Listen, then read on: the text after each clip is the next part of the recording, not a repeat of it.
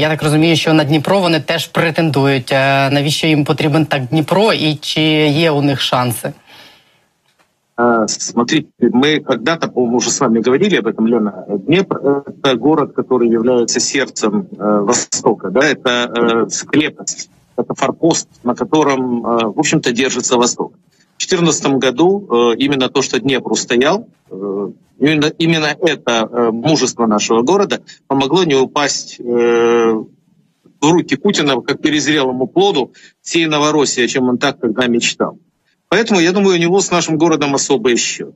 Но ну, он еще Харьков крепко любит за то, что там ему дали его настоящее имя, да, как бы, которым сейчас весь мир пользуется. И у него вообще как бы большие планы оставить себе юг, я понимаю, именно вот тот самый проход из ДНР, ЛНР, из юга России через ДНР, ЛНР по югу Украины, отсечь нас от Азовского и Черного моря – и проложить проход на э, Приднестровье через землю Украины. Более того, вы же знаете, что частично ему это удалось. Э, в феврале месяце он вышел и занял э, Новую Каховку, Херсон. В оккупации находится Бердянск, Геническ, э, Скадовск. То есть, в принципе, мы э, в настоящий момент не имеем доступа к своим портам. Э, ну, правда, умудряемся при этом каким-то образом топить э, флагманы. Вообще забавная ситуация, когда страна, которая не имеет флота, отправляет на дно морское флагман, супер флагман, супер державы, который был совершенно непотопляемый. Недавно они сказали, что они сделали несбиваемую ракету. Я, честно говоря, полагаю, что она такая же несбиваемая, как и непотопляемый флагман. Не подготовиться. Днепр готовится очень хорошо. Э, э, я, опять-таки, не буду говорить, потому что многие вещи любят тишину. Э, но будем говорить так, что легкие добычи оккупанту мы не были в 2014 году и не будем в 2022. Я могу сказать, что также хорошо ведет себя и очень подготовлено Запорожье. Э, да, в принципе, мы можем судить даже по тем городам, которые не были готовы. Это э, Харьков, Чернигов, Сумы, да, что даже те города, которые не были готовы к удару, повели себя крайне мужественно и не пропустили врага. В принципе, планы Путина, э, они были сломаны мужеством людей, которые защищали свой дом.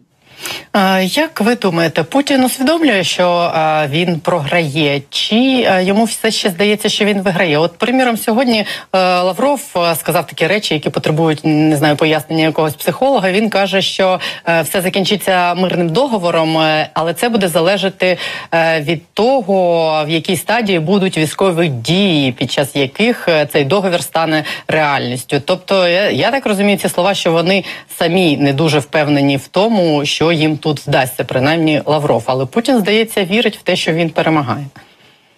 Э, ну, смотрите, э, на самом деле он не сказал ничего такого, что в чем стоило бы сомневаться. Любая война заканчивается мирным договором. Это может быть договор мирной капитуляции или э, наоборот, навпаки. Да? Э, от нас ждали капитуляции. Капитуляции не вышло. Понимает ли Путин, что он проиграл? Я думаю, что ему э, та информация, которую он получает, э, она э, крайне, крайне сомнительна, что она дает ему возможность почувствовать, что он проигрывает. Э, на одну и ту же вещь можно посмотреть с двух разных сторон, и Наверное, те события, которые сейчас происходят на Востоке, они могут воспринимать как большой успех, а они же рассказывали нам о том, что крейсер «Москва» отстреливался героическим образом от кучи украинских ракет. Они рассказывали нам, что из-под Киева они не захлебнулись, не истекая кровью, отползли, они ушли сами, потому что они перегруппировались. То есть одни и те же действия объясняются совершенно разно, по-разному миром, объясняются совершенно по-разному украинским военным руководством и военным руководством России. Поэтому у меня есть впечатление, что э, господин Путин э, никогда, даже самому себе, наверное, не признается в том, что он проиграл. И в этом большая опасность, ну, как на мой взгляд. Потому что человек, который не способен э, признать свои ошибки, свой проигрыш, он будет из последних сил пытаться э, такую победу как бы в реальности одержать. И до какой степени еще низости и э, какую степень злобы он может еще при этом испытывать, наверное, мы еще и представить себе не можем. Я полагаю, что психотип Путина — это э, человек, который считает, что э, он несет э, всему миру огромную такую великую миссию. Вот эта миссия — это э, заставить украинский народ почувствовать себя русским. А объяснить, что нас никогда нет. Что в истории э, все, чему, что мы, чего мы добились, да, самим своим существованием, мы обязаны э, неким там, мифическим э, достижением Ленина, да, или э, нас выдумал там австрийский штаб, генштаб. То есть у человека в голове своя схема. И каким образом заставить его э, почувствовать, что он не прав, ну, я полагаю, что существует только один способ, это Э, чтобы что-то долетело и попало куда нужно, и вот в этот момент, наверное, он поймет, что он проиграл и делает что-то не так. Но для этого должно сначала что-то долететь. Э, куда нужно, это в бункер? Ну да, сегодня же сказали, что обнаружили якобы место, где он скрывается. Опять-таки, не факт, что это не пропаганда, но э, если это действительно так, то это очень добрая весть, потому что остаться безнаказанным в этой ситуации у него не получится. Дивіться на підтвердження ваших слів, які ви сказали щойно про це. Патрушев сьогодні висунув нову версію. Ну те, що вони називають створення України. Він сказав, що захід всі останні роки, починаючи з 2014 року, робив тут все, щоб створити в Україні антипод Росії. Конкретно американці хотіли придушити оце якісь дружні почуття до Росії, і Вашингтон навіював українцям відчуття винятковості нашої нації та ненависті до всього російського. Ну і оце вони продовжують розкручувати ту тему, що ми проект заходу, і мені здається, вони відверто е, нариваються на протистояння з заходом. Що це за такий е, не знаю інстинкт самознищення? Е, ну, надо сказать, что у нас сейчас наши там английские друзья тоже не отстают. Потому что заявление министра обороны Великобритании было очень таким э, смелым, я хочу сказать. Э, и я понимаю, что оно сильно озаботило, скорее всего, россиян, и они отозвались практически мгновенно на это, сказав, что в случае, если украинцы начнут типа, бомбить Москву, э, теми средствами, которыми предоставят англичане, то они будут э, отвечать э, адекватно. То есть, когда мы отвечаем адекватно, это поведение неадекватное, мы потопили мирный военный корабль в мирное время, который стрелял по нам ракетами, но это такое дело, вы же понимаете, да? Бывает. А они, оказывается, будут адекватно отвечать на нашу агрессию. То есть это наша агрессия. Э, вы знаете, э, Лен, э, когда выступает Патрушев после совета при президенте, когда мы его слышали, когда Путин его поставил как школьника и он не знал, что сказать, у него колени дрожали, он мямлил. Я как-то к его заявлениям начинаю относиться несерьезно. Э, мне кажется, что эм, некая комичность э, появилась в этой фигуре, да, несмотря на сумасшедшую занимаемую должность и тот ужас, который он должен наводить на всех остальных. Вот он сейчас выглядит приблизительно так, как вторая армия мира выглядела, когда, хватая телевизоры, ковры кофемолки, бежала из-под. Поэтому, ну, я думаю, что э, они играют в эту игру только потому, что понимают, что Запад никогда не ударит вверх. Если бы у них было, э, ну, хотя бы малейшее сомнение в том, что на них полетят минитмены, да, первыми, э, они бы так себя не вели. А это э, тот же самый момент, как помните, опять-таки, по-моему, мы с вами обсуждали момент, когда гопник выходит из подворотни, растопыривает пальцы, достает нож и говорит, вот сейчас, вот смотрите, вы тут на меня броситесь, я вас всех порежу.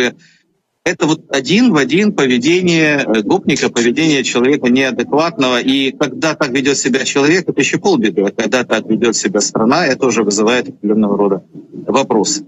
И поддержка же большая, больше 40% людей поддерживает нанесение России первого ядерного удара. Представляете себе, да, поддержечка чего? А ну а ви вірите в те, що цей гопнік здатен кинути оту ядерну бомбу? Чи це теж таке ну, шантаж? Знаете, я э, был уверен, что при растущих ценах на газ и при растущих ценах на нефть этот гопник никогда в жизни ничего такого, что он сделал 24 числа, не сделает. Э, понимаете, очень сложно предугадать действия сумасшедшего. Сумасшедшего, у которого в руках граната. Ну, обезьяна с гранатой, наверное, это наиболее правильный, хотя уже избитый образ. Вот. Я не могу вам с уверенностью сказать, что он этого не сделает. Мне бы очень хотелось э, поверить, что рядом с ним найдутся люди, которые вовремя ему э, отрежут руки за то, что он собирается сделать. То есть приказ, который он отдаст, может отдать, он может не дойти до исполнения по цепочке. Э, но я не знаю, стоит ли на это полагаться. В принципе, я думаю, что э, если э, мы будем готовы э, к любому развитию событий, как и наши союзники, это будет значительно правильнее, чем успокаивать друг друга тем, да что ты, он никогда этого не сделает. Мы не знаем, что он может сделать и что у него в голове. Ви сказали про 24 лютого. Я хочу про 24 лютого у вас запитати. Ви написали днями такий інтригуючий пост. Я буквально кілька рядків з нього зачитаю. Він про те, що колись ми дізнаємось, що і як відбувалось в країні з 24 лютого по 14 березня, і нам стане страшно. Ми не впали тоді з багатьох причин, але окрім мужності і відваги, в тому, що над Києвом і іншими містами не висить російська тряпка, було колосальне везіння і рука Бога, яку він нам протягнув, дав вхопитись і спертись. Слухаючи різні джерела, я розумію розумію, повз що нас пронесло в перші тижні війни і подумки людяні. Хтось там на горі дуже міцно любить Україну і її нарід заслужено любить. Можете привідкрити таємницю, повз що нас пронесло? Чи це військова таємниця? А вы возьмите карты, э, положим, просто карты, их сейчас делают в GIF формате, и посмотрите, как выглядела карта, например, 24, 25, 26, вплоть до, э, ну, наверное, да, до 18 числа, 17-18 числа марта. Э, мы висели на волоске. Любой оперативный прорыв мог стать прорывом э, врага, мог стать прорывом стратегическим, и мы теряли Украину. Если бы упал Чернигов, нас бы, наши позиции были бы разрезаны. Да? Если бы упали Суммы, э, были, были бы в окружении уже наши войска ОС. Да? Если бы им удалось зайти далеко за Житомирскую трассу, а не поломать,